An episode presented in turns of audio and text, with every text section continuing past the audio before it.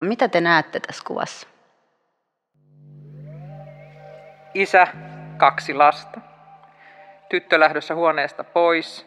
Tässä on vähän semmoinen tunnelma, että tästä jotain puuttuu. Ja jotain kylmää. Tässä on, tässä on niin kuin kylmä fiilis. Nopeasti piirtyy esiin tämmöinen kohtaus ja pieni tarina. Tai semmoinen pieni aavistus tarinasta, että niin kuin, mitä tässä kerrotaan.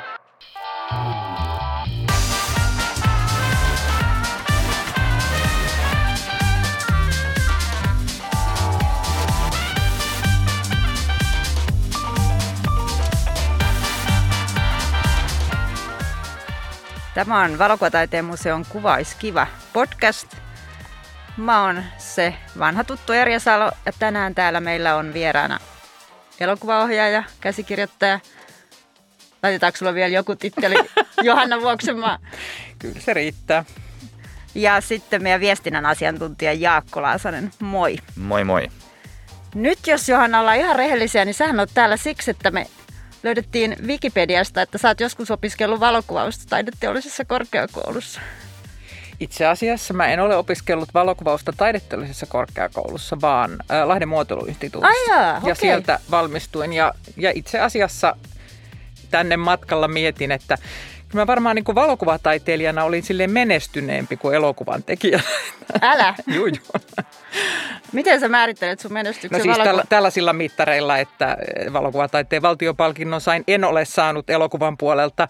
Viisivuotisen apurahan sain Young European Photographers Kodakin palkinnon sain. Siis, että tällaisia julkisia tunnustuksia on valokuvan puolelta huomattavasti enemmän kuin elokuvasta. No mikä sut sai sit niinku vaihtamaan uran suuntaa tai mi- mikä tämä sun matka oli, niin kuin amerikkalaiset sanoo, journey? No se oli varmaan sellainen, että mä oon tehnyt aina kaikkea kommunikoidakseni. Että oikeastaan ihan kaikkea, mitä on tehnyt, että kirjoittamista ja, ja kuvaamista ja ja mä hain aikanaan lukion jälkeen, hain opiskelemaan sekä valokuvausta että elokuvaa. En päässyt opiskelemaan elokuvaa, mutta pääsin silloin muotoiluinstituuttiin.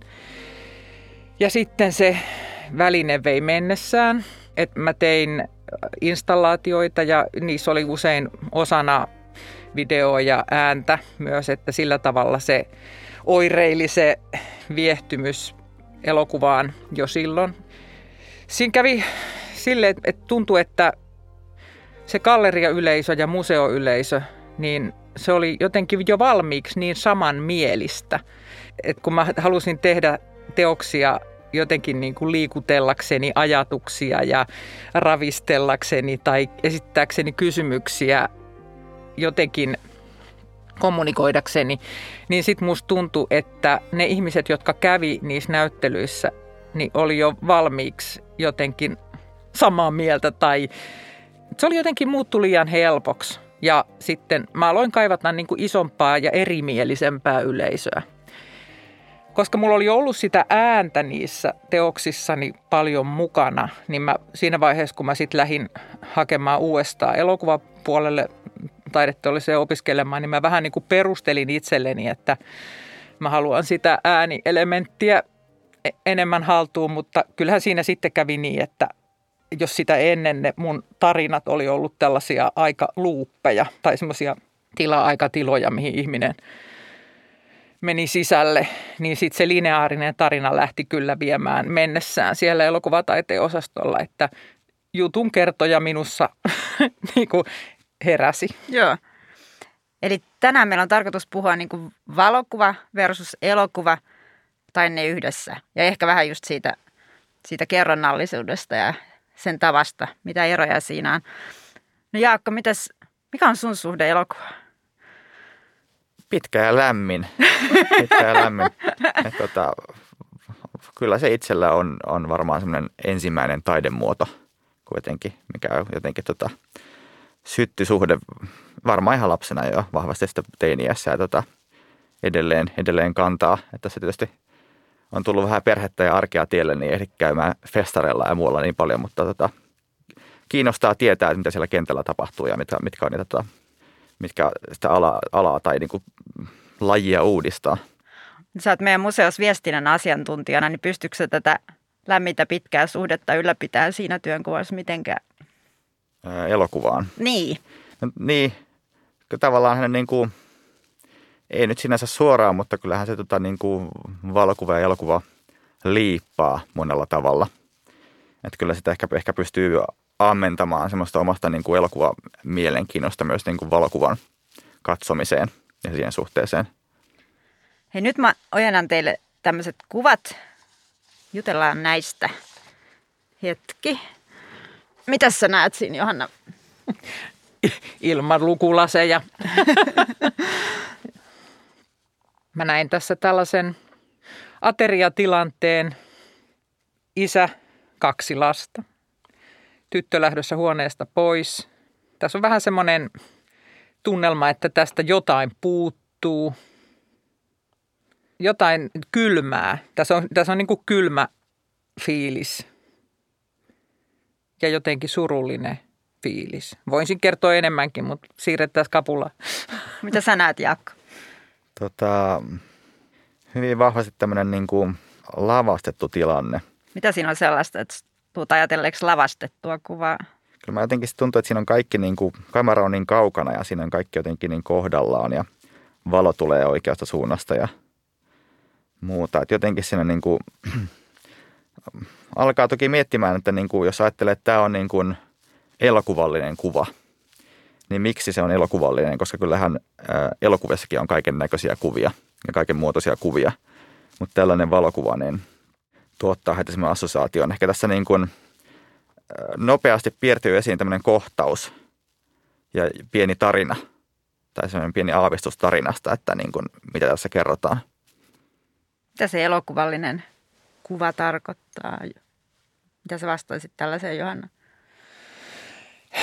Sitten tulee, tuosta nousee niin kuin hirveän monta, monta ajatusta, koska tota, elokuvahan on valokuvalle velkaa ei kaiken, vaan puolet, koska elokuvassa se äänielementti on niin hirveän keskeinen, mutta, mutta elokuva on todellakin valokuvalle velkaa puolet olemuksestaan ja on hyvä muistaa, että, että elokuva on vaan niin kuin jonovalokuvia, joka meille esitetään vaan niin tiheässä tahdissa, että me hahmotetaan siinä se liike. Ja siitä johtuen niin kuin yksi yksittäinen valokuva, niin se aukeaa tosi moneen suuntaan.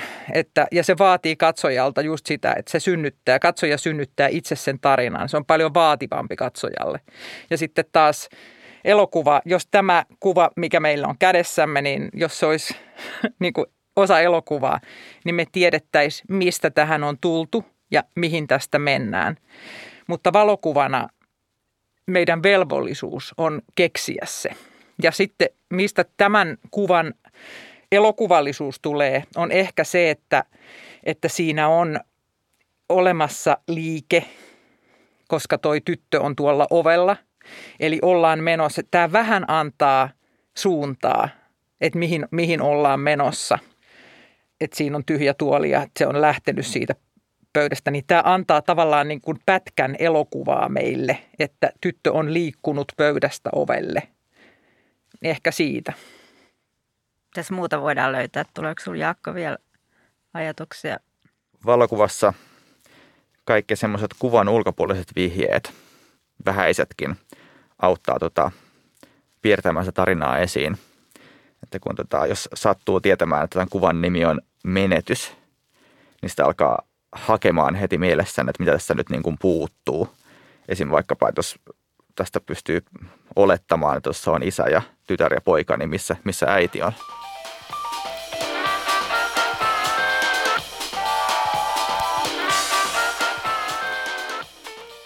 Hei, kuunnellaan tähän väliin yksi arkistonauhapätkä meidän Valokotaiteen museon kokoelmista.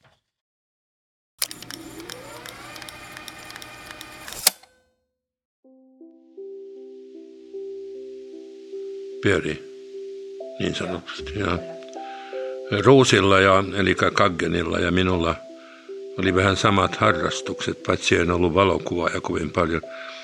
Ja se harrastus kohdistui elokuvaan. Ja tietysti on niin, että monet nuoret silloin, myöskin tänään, niin kuvittelevat pystyvänsä tekemään elokuvauraa. Ja tästä syntyi sitten ajatus tehdä tämä elokuva, lyhyt elokuva Aamua kaupungissa, joka on hyvin vaatimaton sen takia, että meillä oli ehkä 300 metriä filmiä käytettävinä ja kokonaan tuon Aamua kaupungissa kokonaispituus on 200 metriä, eli jotain, siis kaksi kolmasosaa siitä, mitä me kuvattiin, niin tuli tänne elokuvaan. Ja siitä ehkä ymmärtää nykyinen siitä kai ymmärtää nykyinen katsoja, että se oli aika vaikea tehtävä. No, siinä on kokeellisuutta ja, ja nuoruuden intoa. Ruushan oli minua jonkun verran nuorempi.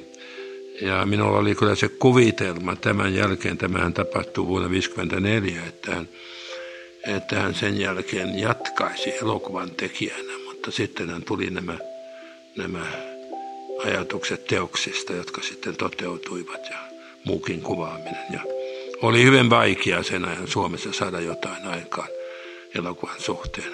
Ja tässä nyt sitten se vaatimaton lopputulos.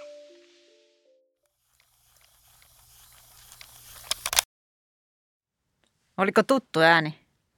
Eiköhän se Donner ollut. Joo, se oli Jön Donner vuonna 2011.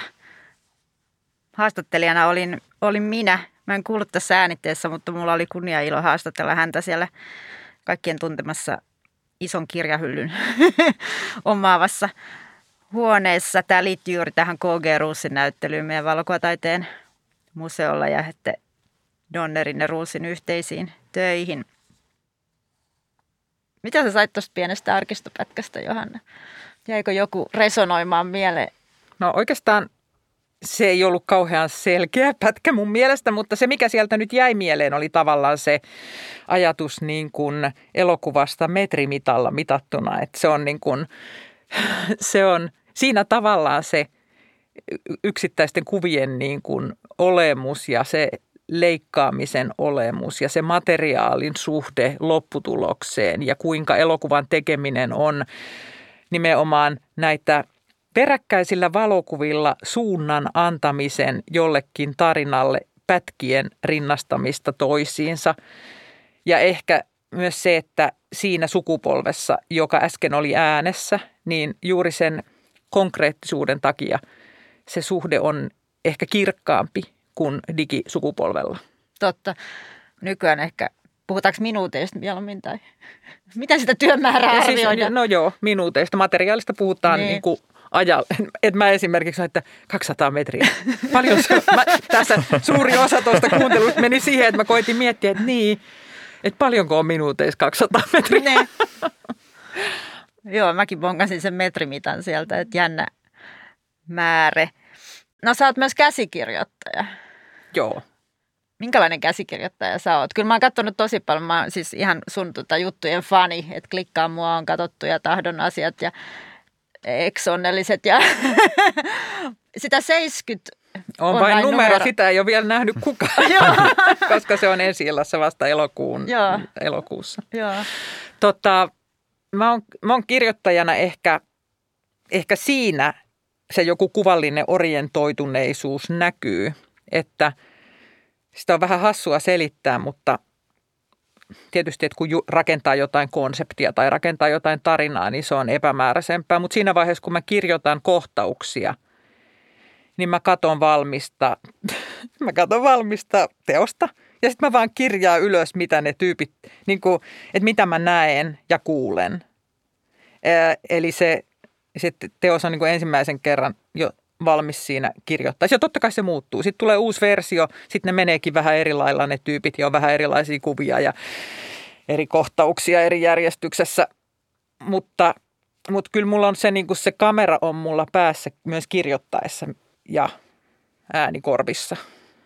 No sitten on tämmöinen juttu kuin inspiraatio. Että voiko sä niin kuin inspiroitua esimerkiksi tuommoisesta yksittäisestä kuvasta, kun tuossa me äsken katseltiin ja siitä lähtee tarina käyntiin ja henkilöt alkaa puhua. Ja, tai inspiroiduksia jostain toisesta taiteesta tai näetkö yksittäisiä kuvia jotenkin sun aiheiden lähtökohtana? Tai miten tämä prosessi menee? No mä inspiroidun havainnoista ja sitten ennen kaikkea toistuvista havainnoista. Että, että kyllä melkein kaikki teokset on lähtenyt niin kuin, nimenomaan kaikki, no itse asiassa varmaan kaikki teokset silloin valokuvaaja-aikanakin ja ylipäätään kaikki puuhat ja tekemiset, niin lähtee jostain semmoista, että joku, joku asia tulee vastaan useamman ihmisen käytöksessä tai toiminnassa tai että näkee jonkun asian niin monta kertaa, että ajattelee, että tässä on nyt jotain, mikä mua kiinnostaa. Koska se, että mitä mä näen, niin sehän kertoo myös siitä, että mihin mä kiinnitän huomiota. Ei, ei siitä, että, se, että sitä olisi jotenkin enemmän, vaan että mun silmät poimivat sitä asiaa nyt. Ja tota, parhaillaan teen sellaista... Öö, kirjoitan sellaista uutta TV-sarjaa kuin Hormonit, huutomerkki. Onko se työnimi? Joo, ei, se on ihan lopullinen. Se on ihan lopullinen nimi varmaan. Ja, tota, ja kai siitä nimestä jo voi päätellä, että kun on tästä 55-vuotias nainen, niin jostain havainnosta sekin lähtee. Kiva, että siellä on se huutomerkki. Mä luulin, että ne on niinku kielletty nykyään, mutta ei.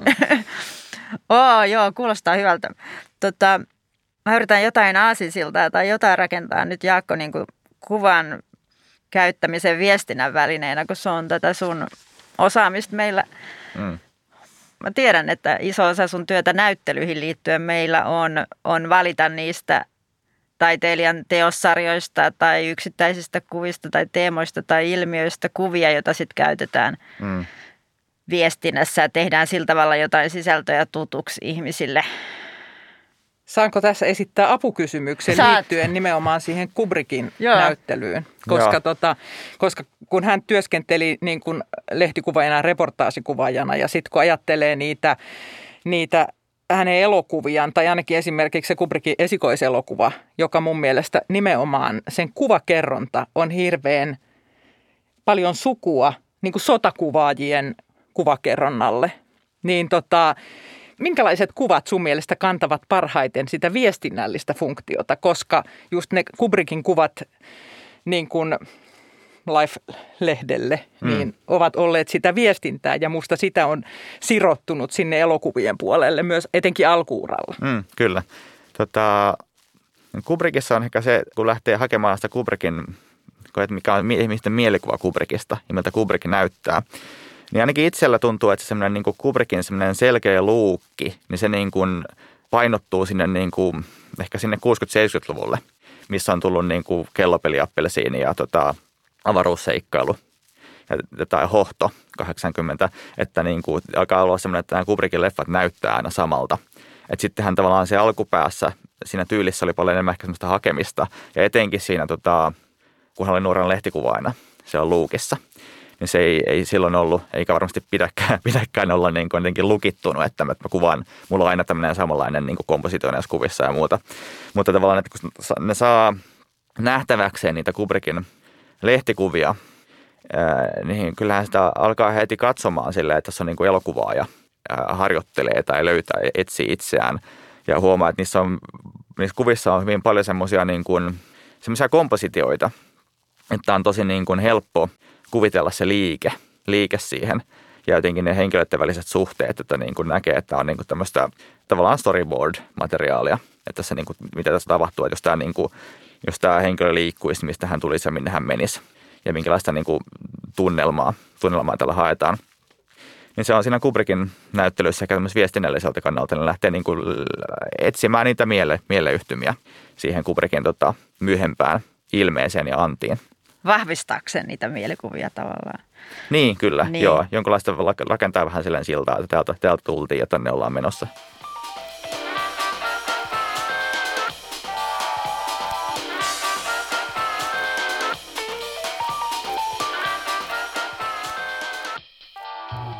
Hei, mä tiedän, että teillä on molemmilla, että olette tuonut kuvan mukananne, joka on tarkoituksella ylläri. Mitä sä oot, Jaakko, tuonut meille? Kerro vähän sun kuvasta. No mä tota, otin mukaani näitä Kubrickin näyttelykuvia. Kuvia, jotka on osana tästä tätä pressikuvasettiä, josta vähän puhuttiinkin. Ja mulla on tällainen kuva, jossa tässä tota, sirkus tulossa kaupunkiin. Ja siellä takana mies ajaa trapetsilla polkupyörällä ja polkupyörästä roikkuu kaksi tota, trapetsitaiteilijaa ja tuossa edessä tota, on tämmöinen pukumies ö, käsi suun edessä kuuluttamassa jotain. Ja tota, tässä mua viehätti ihan, ihan tämmöinen kompositio, että tässä on kaksi kerrosta, missä tapahtuu jotain. Että taustalla nämä trapetsitaiteilijat edessä tämä kuuluttaja. Ja tämä on just sellainen kuva, että on tosi helppo kuvitella tämä liike. Että jos katsoo tarkemmin, toi solmiokin tuossa vähän heilahtaa. Pystyn sielun ja silmin näkemään, että kuinka tämä niin kuin ensin, ensin kuvataan näitä taiteilijoita ja sitten tämä mies työntyy tähän kuvaan tuolta sivusta ja huutamaan jotain, jotain kuulutusta. Ja tässä niin kuin kaikkien näiden assosiaatioiden kautta, mitä tästä Kubrickin varhaistuotannon kuvista tulee, niin mulle ei niinkään äh, noussut assosiaatioita pelkästään niin Kubrickin elokuviin, vaan myös moniin muihin elokuvan tekijöihin, jotka ovat myös niin kuin, ottaneet vaikutteita Kubrickista. Tämä on semmoinen kuva, mistä mulle tulee tota, nämä Coenin veljesten komediat mieleen. Et niissä on usein tämmöistä niin kuin, vauhdikasta, vähän semmoista tota, screwball slapstick-meininkiä, semmoinen niin kuin, hassu huutava mies työntyy tuohon kuvaan eteen. Mitäs Johanna sun lähtee raksuttaa tuosta Jaakon kuvavalin? Siis ihan älyttöön, ihan yksittäisenä itsenäisenä kuvanakin ihan hirveän kiinnostava ja semmoinen, siinä on tosi paljon, niin kuin esimerkiksi toi noiden sirkuslaisten vapaus suhteessa ton niin kuin virkamiesmäisen ahdistuneet. Siis että miten ahdistunut toi on ton pukunsa ja takkinsa välissä ja noi toiset niin kuin tuolla ilmassa kevyinä. Heti lähtee niin kuin näistä henkilöistä tarina liikkeelle ja tietysti kompositiosta, siis kaikista mikä tuossa on, mutta se, se on kiinnostavaa, että ainakin kaikki ne niin kuin noi Kubrickin valokuvat, mitä mä löysin netistä, niin niissä oli aina henkilöitä. Et valokuvahan on täynnä niin kuin sellaisia kuvia, jos ei ole ihmisiä. Et en tiedä, onko sitten tämä elokuvan tekijöiden esihistorialle tyypillisempää, että siellä on aina ihmisiä niissä kuvissa, koska, koska niihin, ne, niihin ihmisiin me voidaan samastua ja niihin me helpommin lähdetään niin kuin synnyttämään sitä tarinaa ja ne kantavat itsessään sitä elämän tarinaansa mukana joka ruutuu, johon ne astuu, niin kuin tämä ukkeli tähän, niin ehkä se on sellainen, että sen takia sieltä löytyy ne ihmiset aina. Hmm. Mitä toi huutaa? Laita sille vuorosanat suuhun.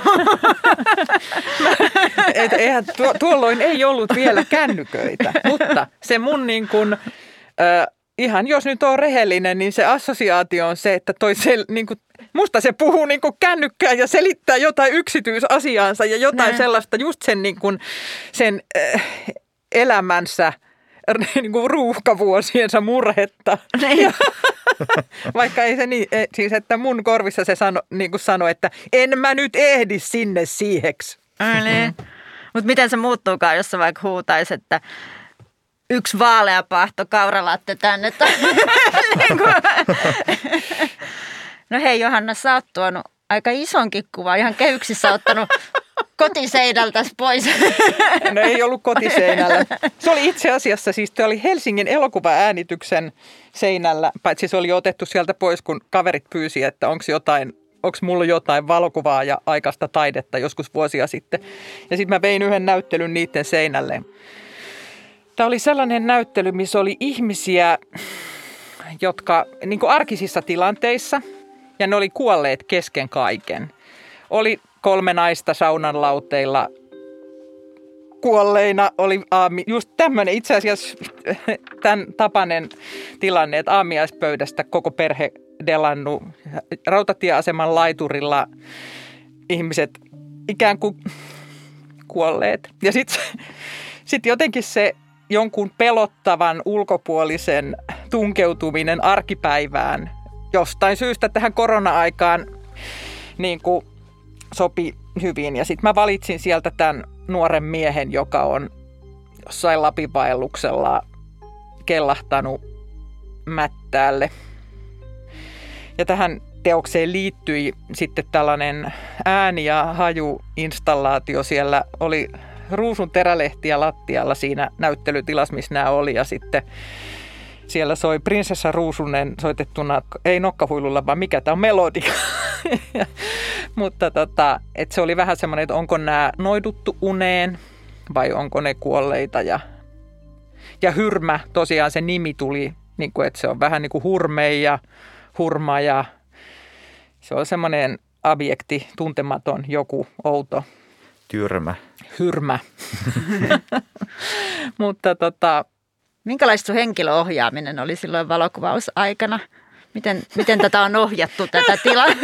mun henkilöohjaaminen oli sellaista, että mä oon saattanut kaikki ystävät ihan todella, anke- siis että on ma- makuuttanut ihmisiä alasti kylmällä kalliolla minuutin valotuksen ajan yöllä ja, ja käskenyt niitä kävelemään reisiä myöten kylmää veteen talvella. Ja, et mun henkilöohjaus on ollut julmaa ja mä oon ma- loputtoman kiitollinen näille malleilleni, mutta tota, tässä oli ehkä se kiinnostavaa myös, että jos tekisi elokuvaan kohtausta, missä ihmisen pitää näyttää kuolleelta, niin se on paljon vaikeampaa kuin valokuvaan, joka tappaa sen hetken.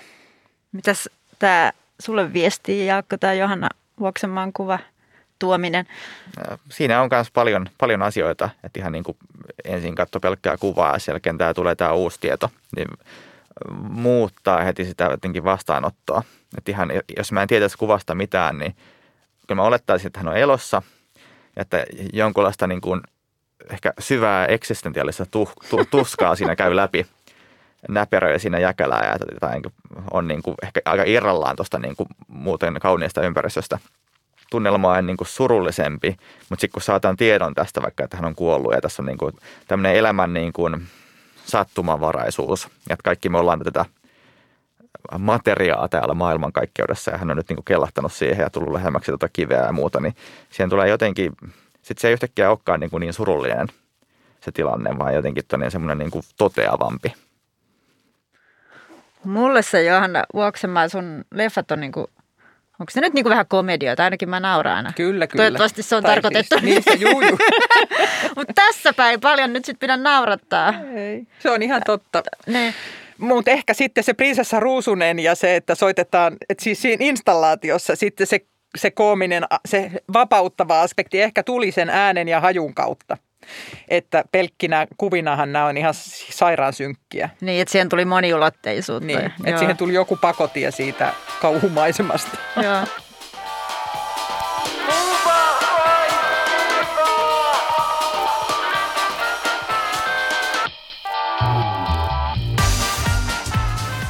Mitä mulla on Jaakko sen pieni aavistus? Onko sulla joku bonuskuva vielä mukana?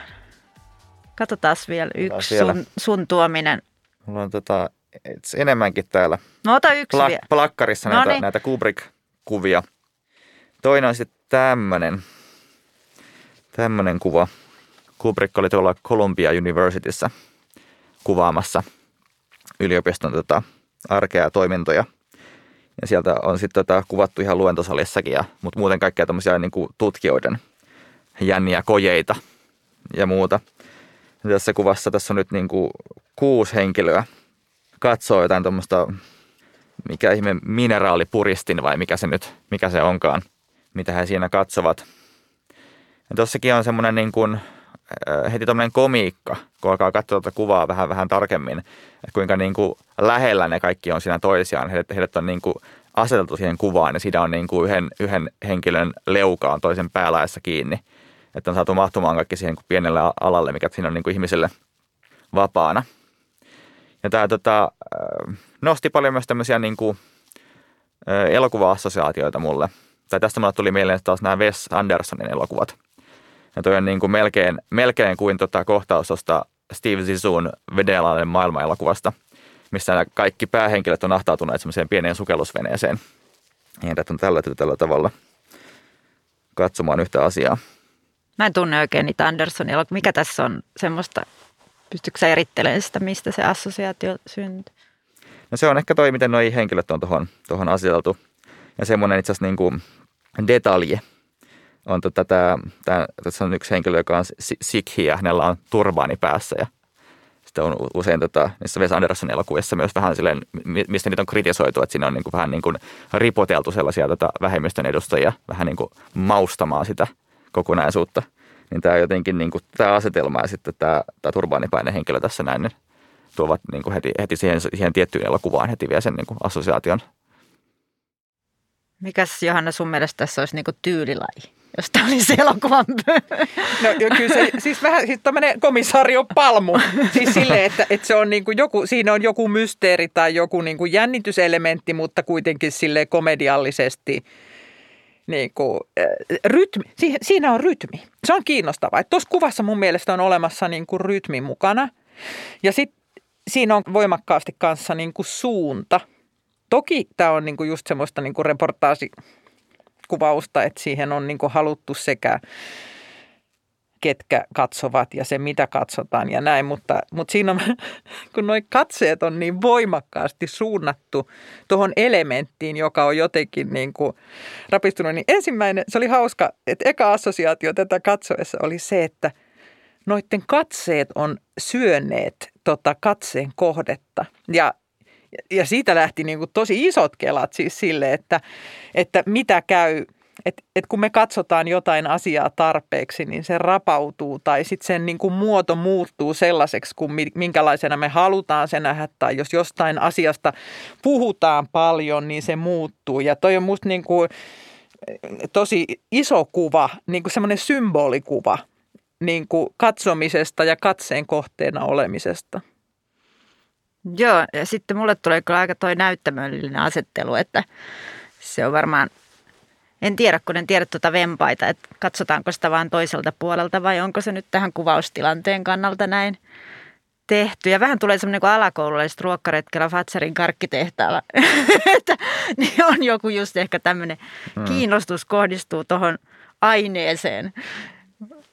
Kiitos teille Johanna Vuoksenmaa ja Jaakko Laasanen meidän museolta Tämä oli ilo. Niin, kiitos. Niin minustakin. Kiitos. Kiitos, kiitos.